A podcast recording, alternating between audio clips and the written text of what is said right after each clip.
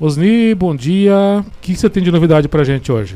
Bom, a principal novidade da semana é a instalação de um posto de atendimento avançado no ponto cidadão da habitação.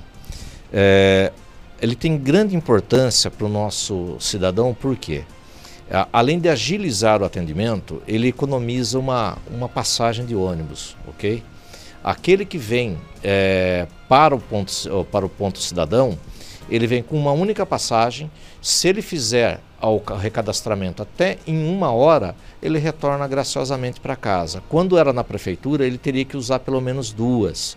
Então isso foi colocado para poder facilitar. Lá eh, nós teremos, eh, além da renovação de cadastros, informações sobre os empreendimentos que nós temos no momento, eh, tirar dúvidas, como melhorar às vezes a condição de, de renda ou como até ingressar com os pedidos para limpar nome, essas coisas que nós já fazemos na habitação.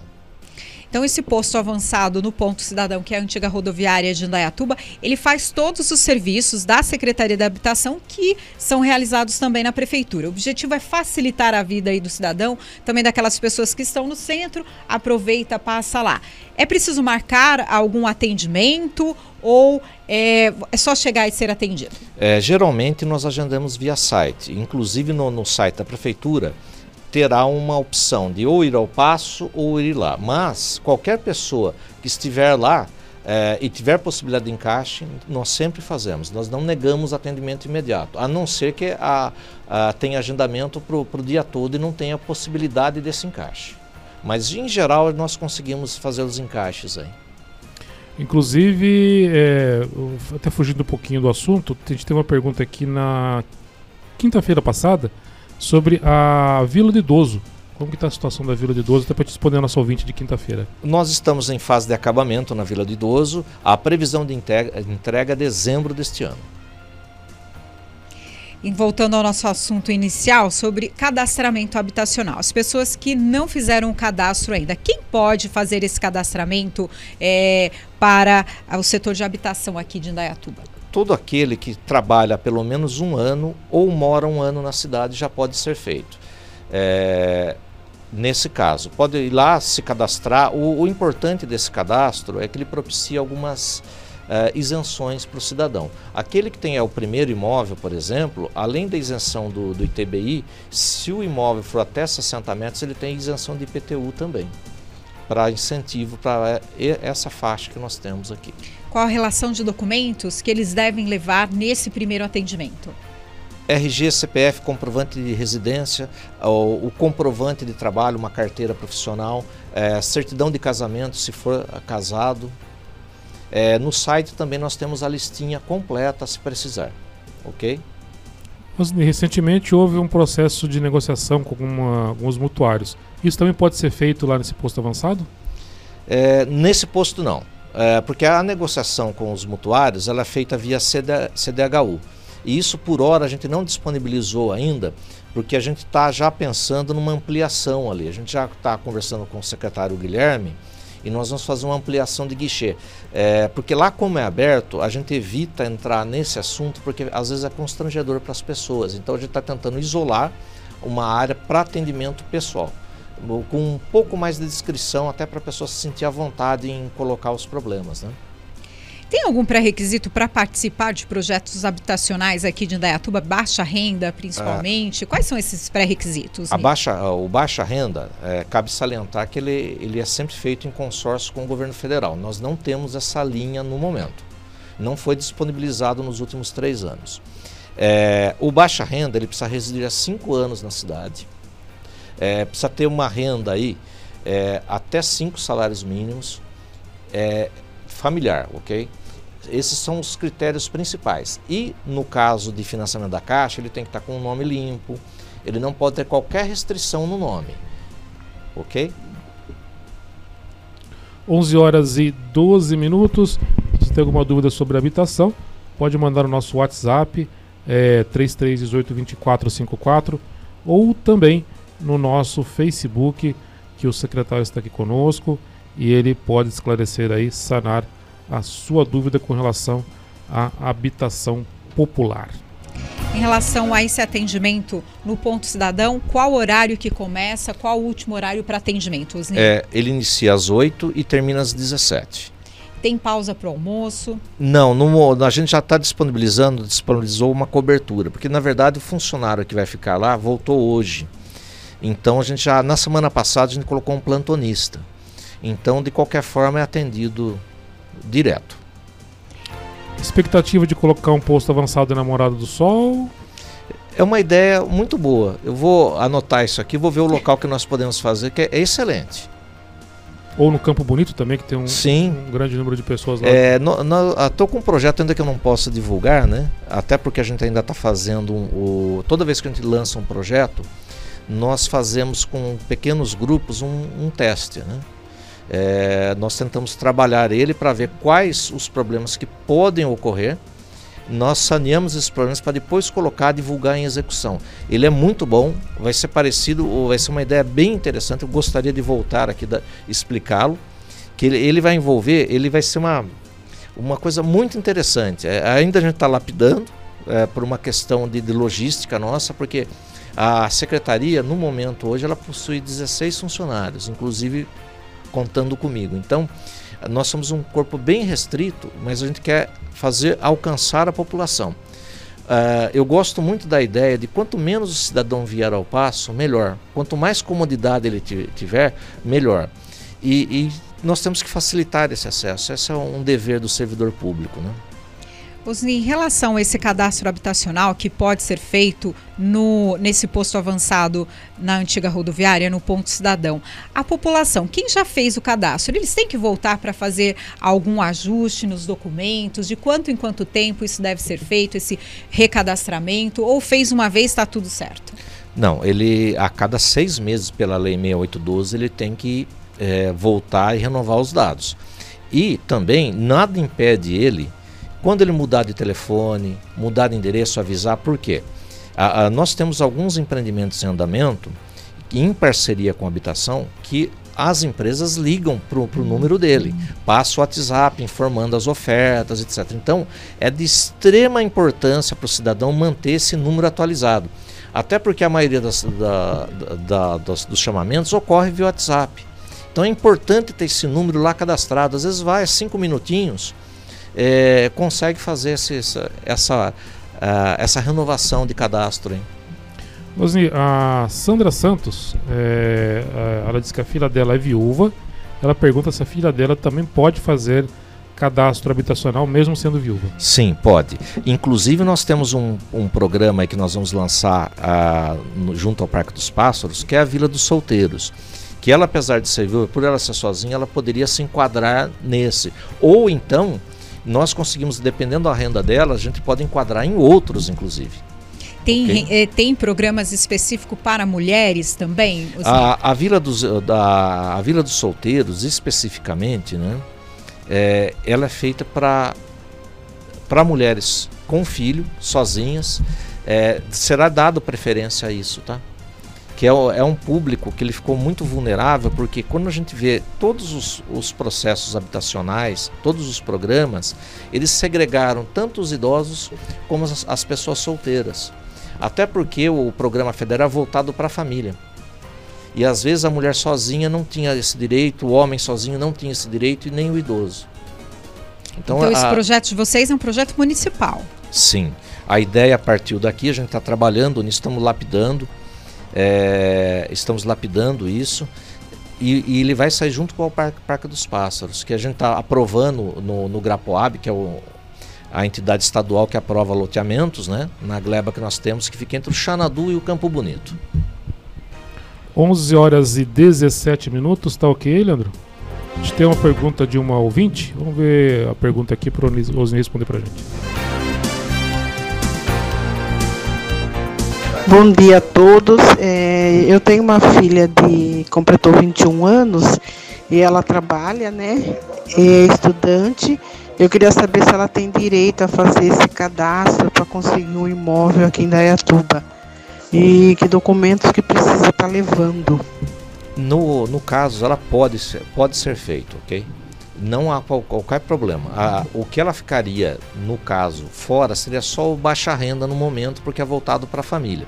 Ela pode fazer para a Vila dos Solteiros no futuro, vai poder fazer qualquer inscrição lá. Nós não negamos isso, nós fazemos geralmente. Nós só deixamos explícito quais os caminhos e quais os direitos que ele tem. Ah, os documentos são sempre aqueles: o, o comprovante de trabalho, residência, CPF, RG, é, no caso dela, certidão de nascimento. Né?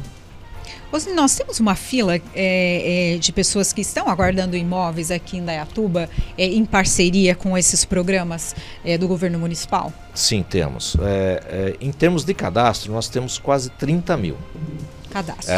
cadastros. Mas dentro desses cadastros, a gente tem uma boa parte que já foi atendida ao longo, ao longo desses anos. Tá? Hoje a gente tem cerca de entre 7 mil e 7.500 pessoas. De cadastro ativo? Ativo.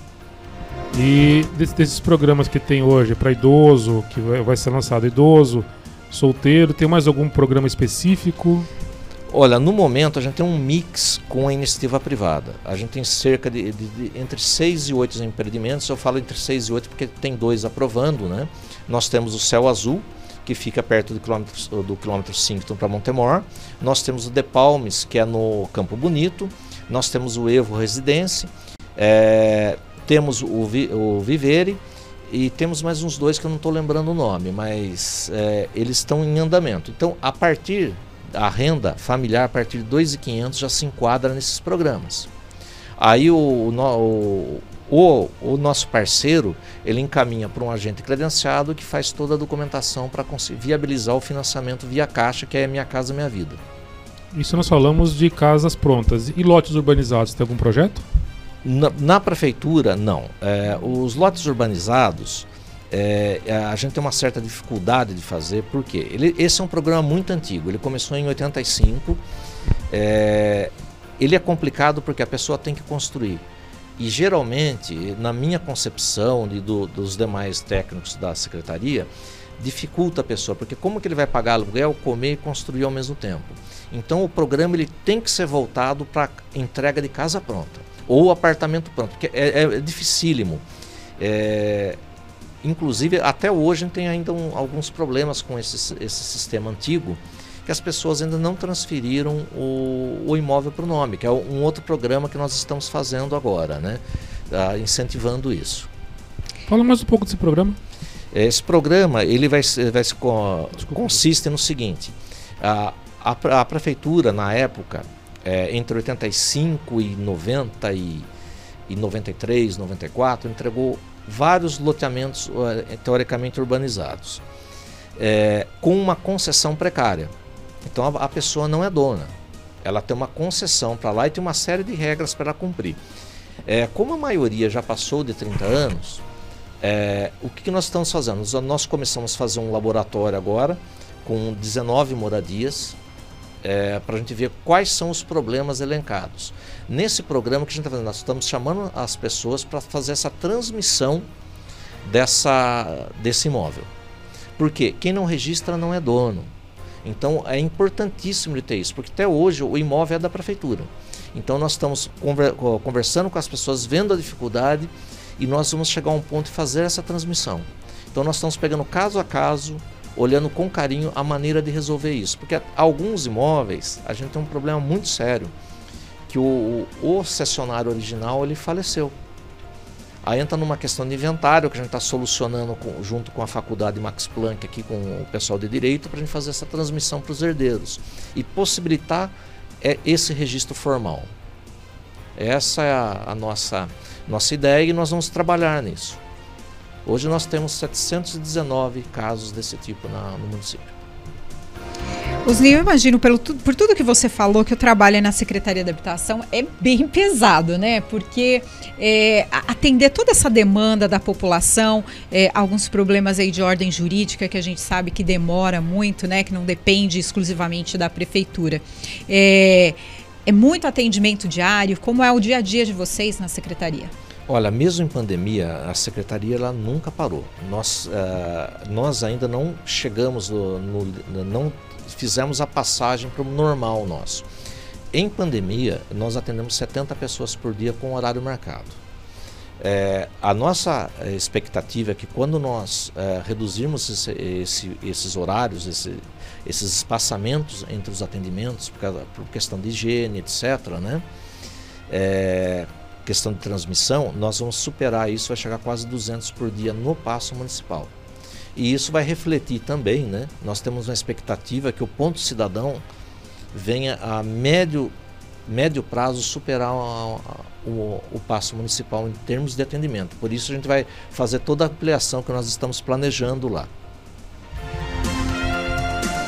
Em relação à Secretaria de Habitação, você é, tem algum outro ponto que você acha importante citar neste momento? Eu lembro aí aos moradores que precisam de atendimento que é preciso agendar. Claro que eles vão tentar fazer esse, esse encaixe aí na agenda, mas o importante também é agendar indaiatuba.sp.gov.br barra habitação. Você já vai encontrar lá esse link para fazer o agendamento. Mas em relação à Secretaria de, de Habitação, algum outro ponto que é importante nós citarmos nessa entrevista, Osni? É, é importantíssimo frisar a necessidade do, de renovar o cadastramento.